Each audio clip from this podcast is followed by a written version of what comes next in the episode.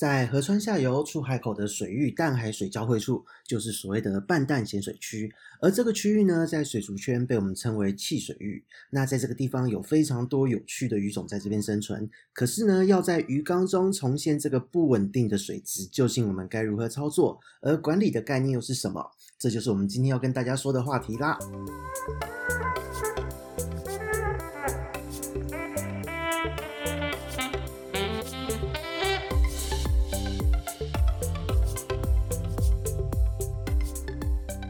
嗨，这里是鱼梧桐人说的梧桐，我们又见面了。上一次的海水主题呢，其实颇受好评哦，有非常多的听众来讯询问关于相关的缸体设置的一些细节问题。那这一次呢，我们就来针对所谓的半淡咸水，就是汽水缸的缸体设置照护，我们在这边也来推个坑啦。那首先呢，要让大家了解的是，水呢就盐度来分，有所谓的淡水、海水，还有半淡咸水，就是我们说的汽水哦。因为汽水是水族方面说的比较多的，但一般在学理上面大家都会说这个是半淡咸水的区域哦。回过头来说哦，鱼类的部分则是有分淡水鱼、海水鱼，还有就是广盐性的鱼种。那这些广盐性的鱼种，顾名思义就是它可以接受的盐度范围非常的广，它可以在淡水跑，也可以在海水跑，也可以在河口区域到处跑。那今天我们主要要谈的就是关于这一些半淡咸水的广盐性生物的一个饲养的话题哦。那刚刚前面讲到，它这一些广盐性的鱼种、广盐性的生物，其实都存在于在这个所谓的半淡咸水的区域。那大家如果有在去外面踏青啊、走走，去外面散散步，去海边玩，或是去柴间带抓抓小生物哦，这种河口附近的区域，你常会看到很多的一些生物的栖息。比方说，你会看到很多的螺类啊、寄居蟹啊、螃蟹啊，还有一些鱼类，在水里面你会看到鱼类的一些江鱼哦、花江之类的。那乌鱼苗，还有就是小型的雀鲷鱼等等。这一些鱼呢，其实它都是所谓的广盐性的鱼种。那这一些广盐性的鱼类呢，其实它对于盐度的接受度非常的广。定义上而言呢，其实一辈子需要淡海水洄游的鱼种，它是所谓的广盐性鱼，就比方说像鲑鱼啊、鳗鱼这一种哦，它们在生长的过程会在淡水或海水里面，然后呢，在它们成熟最后要繁殖下一代的时候，又会回去原本的栖息地。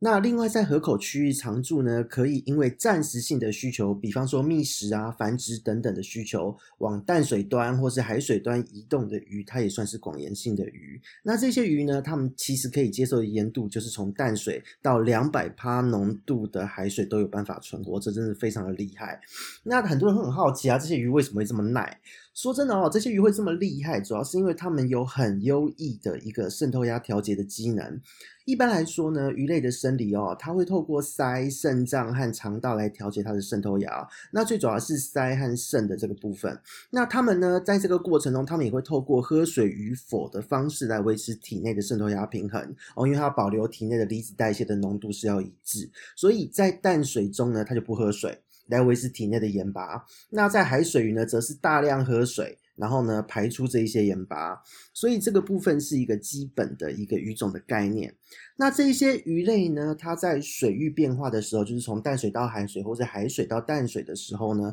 它的身体是有办法逐渐适应的。那这一个部分呢，它主要是逐渐适应哦，它在往这个淡水往海水游动的时候，它会逐渐的去做这一个适应生理上的一个变化。那不是说啊，今天它是直接从这边嘣的跳到这个淡水，跳到海水，海水跳到淡水里面。这样子太突然的巨变，对于他们也是会有紧迫的哦。那我们一般呢，其实在逛水族馆的过程中，其实会看到很多可爱的鱼种，它们都是生存在这样的环境之中。比方说像金娃娃，或是你常见的小蜜蜂、虾虎、金鲳啊、银鲳，或是高射炮，或是一些裸胸唇等等的，甚至还有淡水的比目鱼啊，这些其实都是在这种广盐性的环境中生存。那这些鱼种呢，其实很好玩哦，因为它们本身的这个生命周期中，它可以短暂的接受淡水的环境，所以在贩售的时候，因为成本考量、管理成本、运输成本等等的考量，它们往往是在淡水中贩售，所以很多人会误以为说啊，这些鱼是淡水鱼，就觉得好可爱，买回去。结果我买回去养没多久就挂掉了。那其实这个是很尴尬的一件事哦，因为这一些广源性的鱼种，它们只有在生命周期中因为各式各样的目的性暂时性的在淡水中存在而已。所以如果你希望能够长期饲养，你就要特别注意到啦，在这些鱼的生命之中，其实它是需要水中是要有盐度，还有一些微量元素存在的。那这边呢，我就帮大家稍微整理了一些重点哦，做一个简单的介绍。因为对于汽水域的鱼种来讲呢，其实它跟很多的纯淡水鱼、纯海水鱼又有点不太一样。那这边就一一跟各位说。有些人会说，诶，我看到好多淡化的鱼种，可不可以都只用淡水养这些鱼呢？其实我跟各位说这是不太行的哦，非常的不建议这么做。因为如果你长期缺乏盐分，对于这些鱼来讲哦，长期的缺乏盐分和海水中的微量元素，其实呢，这是会抑制它生理机能的运作，还有抑制它的免疫系统。而且呢，依照鱼种还有身体的状况，就是大型鱼、小型鱼会差很多，鱼种别也会差很多。那不论是哪一种鱼呢，只要是它是广盐性或是偏海水的鱼，它长期用淡水养，大概1到3年的时间不等哦，它就会逐渐的拒吃，就不吃咯。而且体色会发黑，忽然变得很瘦弱，然后呢，肾脏的部分甚至会因此衰竭。那最后可能就忽然腹水了，因为肾脏坏掉了，或是它自己就暴毙死亡了。所以这个部分是不可以只用淡水养这一类鱼种的。那这边有人就会问啦，那如果我为了方便起见，我可不可以只要用粗盐就好了？反正粗盐加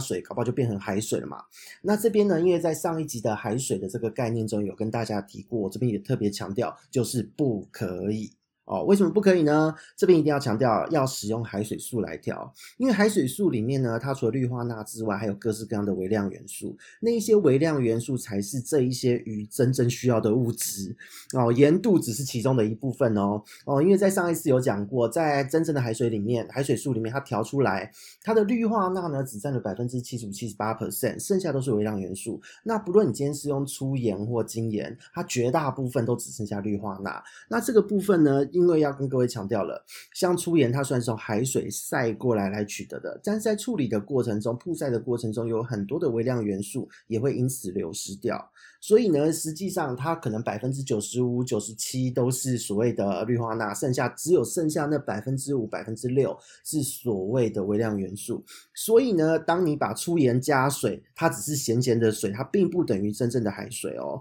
因为它并没有那一些所谓的微量元素存在。哦，那这边呢，就是我们盐度的部分讲完之后，再来就会有人来问，诶，可是鱼那么多种，我怎么知道我的汽水鱼，我现在养进来的这一只鱼，它以后在淡水还是海水？我怎么去设置它的环境？我怎么知道它是谁？这边跟各位说哦，你只要用它的市场名称，就是它可能叫金娃娃，你把金娃娃复制起来，然后后面空格一格打上学名2字，你用 Google 的方式去 Google， 可以很轻易的找到它的学名。那如果你用学名呢，直接把那个英文的学名复制起来，你去查询网站，你可以很容易就查到这一条鱼的资料。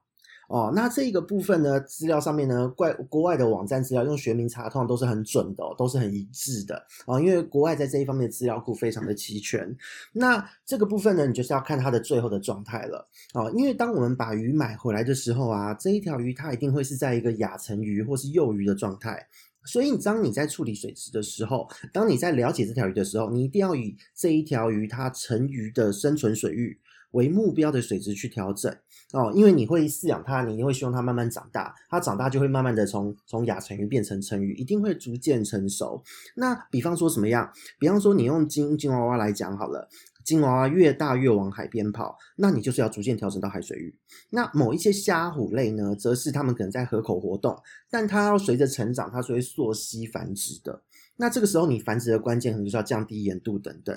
哦，那也因为这样的操作变化呢，其实说真的哦，在饲养这些汽水的鱼种之中呢，是蛮有趣的，因为你会整个体验到淡水、海水、汽水的这种水质变化，还有这些鱼的不同的反应哦，这个都很有趣。那所以呢，汽水鱼的饲养其实是非常有魅力的一件事哦。那有些人就会接下来就会问啦，那所以当我查到资料，那如果我今天这条鱼以后是在海水，以后是在淡水，那我现在日常在初步的饲养阶段，我的比重、海水的盐度该怎么样调整？哦，那这边就跟各位说明了，因为汽水域呢，在大自然中，它是一个淡海水的交界处。你可能因为在这个海域呢，在这个水域呢，因为河口很宽广嘛，河口的这个腹地非常的大。那因为河口的水一直在流动，那海水因为潮汐的关系，它也会一直涌入。所以在这个交界处，你可能短短才几公尺，10几20公尺，你稍微测一下不同点的这个所谓的比重，你会发现比重差异就会有变化了。哦，你测到的水质数字会完全不一样。所以呢，其实就定义上来说，你比重从 1.002 到 1.018 都可以算是所谓的汽水，所谓的半淡咸水。但是呢，这边就要跟各位说了，小 paper 在这个地方，为了你的管理和饲养的便利啊，如果你希望要饲养汽水域的生物哦，强烈的建议各位把比重调整在 1.016 作为一个你的基本值。有些人会说，哇，那这样盐度很高，已经快接近海水了。是的，没错哦，因为实际上海水呢，它其实它的盐度当然是它的比重当然会比较高，但是在所谓的这一个汽水域，你如果调整在一个比较轻的一个比较稀释过的这个海水哦，就是比重比较低的这个水域哦，实际上呢，它会比较接近于下游的这个盐度，而不是真的在所谓的汽水域的一个盐度，所以稍微偏高一点点。哦，稍微偏高一点 1.016 的比重是比较恰当的一个比重，而且这样子的比重它的水质也会相对比较稳定一些。哦，那接下来就要进入我们的开心推坑时间了。所以鱼缸到底怎么设？哦，这个鱼缸呢，到底该怎么样去布置它？那其实就跟各位讲哦，把握几个原则就好了。首先，第一步你要买鱼缸嘛，这是当然的。哦，至少要准备 1.5 到2尺的这个缸体。哦，如果你能准备更大，当然会更稳定更好管理，这没有问题，但最小你也要 1.5 到2尺左右哦。那很多人会问说，诶，用这个水量是为什么要有这样子的空间？那其实这边跟各位说哦，用这个水量主要是因为啊，在这个区域生存的生物通常活动力都非常的旺盛哦，他们非常有活力哦，都很好动，不然就是他们有很强烈的领域性。哦，就好像你今天如果去潮间带，你去看那个潮池，你很多看到那个潮池里面可能有一些小坑洞，那个坑洞里面都住有一些小生物，其实就是类似这样的概念。在这个所谓的潮间带互动的生物，它们的领域性都比较强哦，不是群游就是有很强烈的领域性，不然就是活力都会非常的旺盛。所以呢，在这样的状况之下，如果你的缸子太小，饲养密度过高，一定会造成紧迫或是一些互相攻击的这种伤害发生哦。那再来就是要添购其他的设备了。这边一定要特别强调哦，如果你今天是养海水鱼，你还有一个所谓的思考的空间；如果你今天是养淡水鱼，你也会有思考的空间。可能就是你买一个既定的设备，然后呢，你看到什么好可爱，考虑一下，诶，跟我的现在鱼缸里面原本的住户不打架，那我就可以买。可是在汽水域呢，你要养这样子的缸子的时候，请一定要先想好你的目标鱼种是谁，想好你要养什么再下手。为什么会这样呢？因为如果你的目标物种啊，它是随着成长要淡水化的生物，那你就要先准备的是淡水的过滤设备，而且你的盐度可能就可以再略低一点点。那如果你反之呢，就是要准备，就是要饲养，就是会降海的生物，最后是在海水里面生活的生物，那么你就要准备海水的过滤设备。那这边呢，就是建议各位再次强调哦，不要有太过复杂的物种的这种混养，或是过度高密度的混养，否则呢，今天不论你准备什么设备，一定会有某一些生物在你饲养的过程中，它会虚弱到死。比方说，今天如果你盐度过高，比较不耐盐，但是它是广盐性的生物哦，它比较不耐盐的哦，比较倾向于在淡水这边活动的生物，它会死亡。哦，它某一天就暴毙了。那如果你今天呢，你的这个水域呢是盐度比较低的水域，那么它在成体会逐渐降海的鱼种会因此死亡。那如果你长期不高不低，比方说你的比重设在 1.010 这种不高不低的比重，说真的，你会发现，诶，两边都活下来了，但是两边都没有人长得特别漂亮哦，因为其实他们这个在生长过程中降海或是溯溪这样子的一个动作呢，这会关联到他们的内分泌变化，所以有的时候呢，他们会因为这些盐度的变化因此成熟，所谓的婚姻色才出得来，颜色才能发挥到最美的状态。所以如果你什么都想要，然后呢弄在一个很居中的盐度，你会发现你什么都养不漂亮哦，大家都活着但是都养不漂亮，那其实这样子是蛮可惜的啦。因为其实这一些生物他们有一些互动的行为，为就是在成熟的这个过程中会逐渐的展现出来，这也是他们的一个很大的乐趣哦。好，那再来就是一些其他的周边设备的话题了哦，你到底要买哪些设备？今天你要买比重计哦，买海水束，你要随时去控制你的这一个水中的盐度的变化，去监测它。那灯具的部分不拘，因为你是以生物为主，你不用养所谓的水草等等的哦。那在过滤的部分呢，就是如果你今天偏淡水，你就使用外挂或是上部，千万不要买圆筒。好，因为你必须要维持溶氧，在这样子区域生活的生物们，他们对于溶氧量的需求非常的大。那圆筒它其实不是一个很能产生溶氧的一个过滤器，所以这个部分我们建议你要操作方便，你要能够维持溶氧，你用外挂或是上部都会是比较好的选择。那如果你今天是要养偏海水的鱼种呢，偏海水的物种，你则是准备上部过滤会比较好，因为一样也能够维持这个溶氧量的部分。而如果你的比重呢，你要拉到 1.018 以上，其实你就比照海水鱼就好了，你可以准备蛋白触摸器。那这边也要强调，有些人会说，那我1.015 1.014 打不打出来？这边跟各位说，比重太低哦，泡泡是打不出来的，所以你不用花这个心力哦。如果你的鱼种，你的目标鱼种锁定好，它是未来要进入到海水阶段的，那么你的比重的这个部分逐渐的调高，蛋白触摸器才会有它的存在意义哦。哦，这个部分就是提醒各位。那再来呢，就是一定要强调，今天有些人会说，那我不用这些过滤，用别的好不好？可以，没有问题。不论如何，你一定要考量到的是，你的目标鱼种未来它因应的盐度变化的需求，你可能会去做一些设备的升级或是调整哦。那这个部分呢，你用越好操作的过滤设备，对于你的饲养来讲会越容易哦，因为不会增加自己照顾上的麻烦哦。那再来强烈的建议各位哦，一定要买储水桶，有盖子的那种哦。因为上一次在我录完海水的话题之后呢，其实就有养海水鱼的朋友就跟我说，哈，原来他都操作错误了，他竟然就是每一次都是用一个小杯子，然后龙姐还稍微搅拌一下，那个水还白白的就给他倒进鱼缸了。这边跟各位强调哦，当你在调海水的时候，你一定要让海水是完整的溶解储存好来备用哦，否则如果你换水的时候才调，它的这些微量元素都还没有完整的溶解，你就倒入鱼缸。这些微量元素呢，它可能会有灼伤鱼的这个黏膜组织的这个机会哦。哦，如果它刚刚很不幸，它含了一大口就进入到鳃这边，它开始在那边呸呸呸在那边吐的时候，这个时候黏膜你会发现，它过不久，它在呼吸的时候，鳃盖的后面，它每呼吸就会有一些好像痰稀这样子，会黏到一些小气泡，所以这样子的状况你是要避免的哦。因为那些所谓的，当你用海水素调这种乳白色的颜色，其实是有大量的微量元素正在溶解中，你要调整到它完全溶解，水恢复清澈才可以使用。所以呢，准备一个储水桶，对于你的操作会方便很多，调整好就放进去备用，好，这个很重要。那再来，有些人会问，我们在养淡水鱼或海水鱼，我们都会推荐要加菌，所谓的消化菌可以帮助我们更快的建立鱼缸的系统。那到底在这个所谓的汽水缸，菌要怎么选？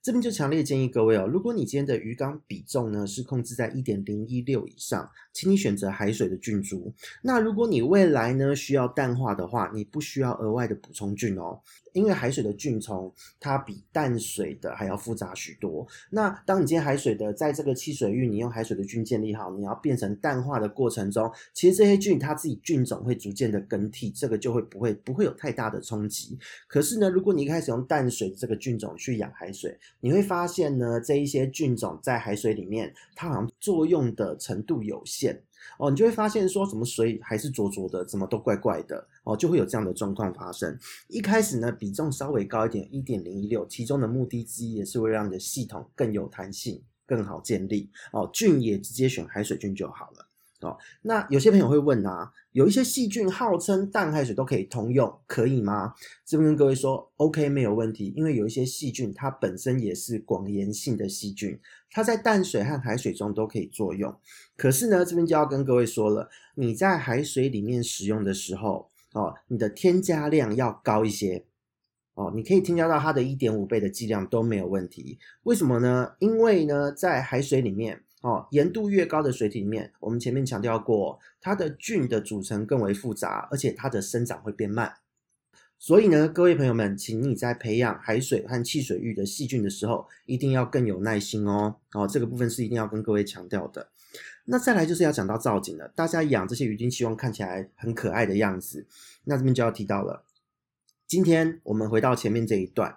你要考虑到的是你的目标鱼种是谁，在做造景的时候一定要以目标鱼种为主去做造景。那由于呢，各位在买鱼的时候入手的大概都是稚鱼或亚成鱼的阶段，以亚成鱼居多，所以呢，你在这个地方的操作，它在这个阶段大部分都在河口生存，你就比照海水，海水的饲养，你用薄薄的一层珊瑚沙，用孤老石这一类的珊瑚骨为主去做基本的硬景的造景。那这一些孤老石的这些珊瑚骨呢，其实它也可以维持整个水中的硬度，让这一些鱼种呢在这个环境之中能够更贴近它生存的这个样子。那再来就是要强调，如果你的鱼种未来呢是要溯溪的，是比方说虾虎类的，那这边要强调哦，请你以中性的底沙薄薄的铺一层，中性的哦，那你放的石头呢，一定要放一点硬景哦，以青龙石和少许的珊瑚骨为主要的造景，一样会是溶解出一些让水中维持硬度物质的这一些石头为主。对于这一些鱼种来讲，硬度非常的重要。那这边呢，就是要跟各位补充了，你在造景的部分，千万不要想养水草，一定是硬景为主。那如果说你的水质的比重呢，你水体的比重呢，盐度它是小于 1.005 的，你再考虑放耐盐的水草，可是呢，不论如何都是以漂浮不用种植的植物为主哦。因为如果你这个时候要把沙尘加厚去做种植，比方说有人就会说我可不可以弄红树林缸之类的，可以，但是你就要确定你的沙尘的微生物够丰富，你的系统的这个复杂度丰富度要够高，这样子才能够让这个生态的循环维持健全。否则的话，因为它的菌虫太多元太复杂，它的腐生菌也异常的发达，如果你有哪一个地方呢是缺氧的，它发生那种恶臭啊，或是有毒物质的这种等等的状况，都会非常的显著，非常的严重。所以呢，当你在饲养汽水缸的时候，如果你的盐度降低了，你想要放水草，第一个选择耐盐的，再来就是选择漂浮着不用种植的为主，让你不需要去承担这一个水质恶化的风险。那再来在日常的管理照护呢，说真的，你每个礼拜换水1/2左右就可以了。他们是很能承受水质变化的，但不论如何，我们的操作上为了便利，先把海水调好，去做这样子的操作会比较方便。每个礼拜换水就好了。那再来就是有人会问，我们之前在介绍疾病的单元的时候讲到啊，那个海水鱼生病的时候，有一些疾病是可以丢到淡水里面去。那淡水鱼生病有一些是可以使用高浓度的盐浴。那在汽水浴呢，该怎么样去处理这些疾病的部分呢？这边就跟各位讲了不同的比重环境，不同的盐度环境，出现的病原菌也会有所不同。如果你的比重呢是低于 1.002 以下，发生的疾病你可以拉高比重去搞定，就等同于盐浴了，你把它的盐度调高就等于是盐浴了。淡水发生疾病的就丢到海水去。那如果今天呢是高于你的比重高于 1.016 以上的疾病，你就可以降低比重，等于就是淡水浴处理。但是如果你的疾病你饲养在 1.002 到 1.016 这一个比重的这个区间所发生的细菌或是原虫感染，你一定要隔离，这条一定要拉出来隔离下药，而且你要做好环境的清理，因为100%一定会是环境常在的条件致病菌，而且呢这个致病菌它一定是耐盐度变化的病原菌这个我们就必须要详细的来帮你确认，帮你去做这个相关的诊断，来告诉你该怎么处理它所以这个部分就是要提醒各位在生病的一个应对逻辑这也是我们提醒各位，如果你今天是 1.016 以上的比重去养这些果蝇性的鱼类会比较方便的原因，因为疾病都比较好搞定那这边呢就跟各位说了，其实汽水鱼呢它的鱼种非常多元，有很多的行为都很有趣，比方说在弹涂鱼，它就是生存在这个河口区域的一个广盐性的鱼种，虽然它严格来讲算海水鱼，不过它的互动行为非常有趣。那也有一些像是高射炮这一类会喷水啊，会击落空中飞虫的这一种行为很有趣的鱼。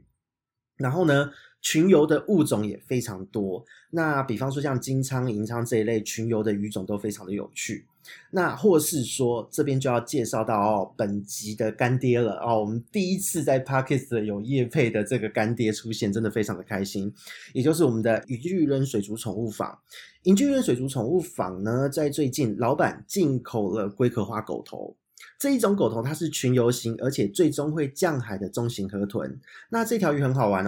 它为什么会在这一集特别做一个小小的业配呢？因为呢这一条鱼很罕见，它是从南美洲的苏利南县引进的，上一次输入台湾大约是在民国106年，也就是2017年左右。那当时单只的零售价格，单只每只是13000到15000元，是非常惊人的数字，那数量还非常的少。那这一次老板呢，他跟产地谈好优势的价格进口，把取得的这个降低成本的金额回馈在售价上，所以让大家就是喜欢的玩家可以更容易入手。那这一批过了之后，下次大概不知道又是5-6年以后才会再看到这一条鱼了。那如果是各位希望入手的玩家呢，收藏家、河豚类的玩家，请一定要把握这一次的机会，因为说真的，能够群游又亲人，而且价格很甜的中型稀有狗头是蛮少见的真的是很少见。那如果呢这个鱼你入手之后，大家会担心河豚类最让人担心就是它到会不会很难喂食，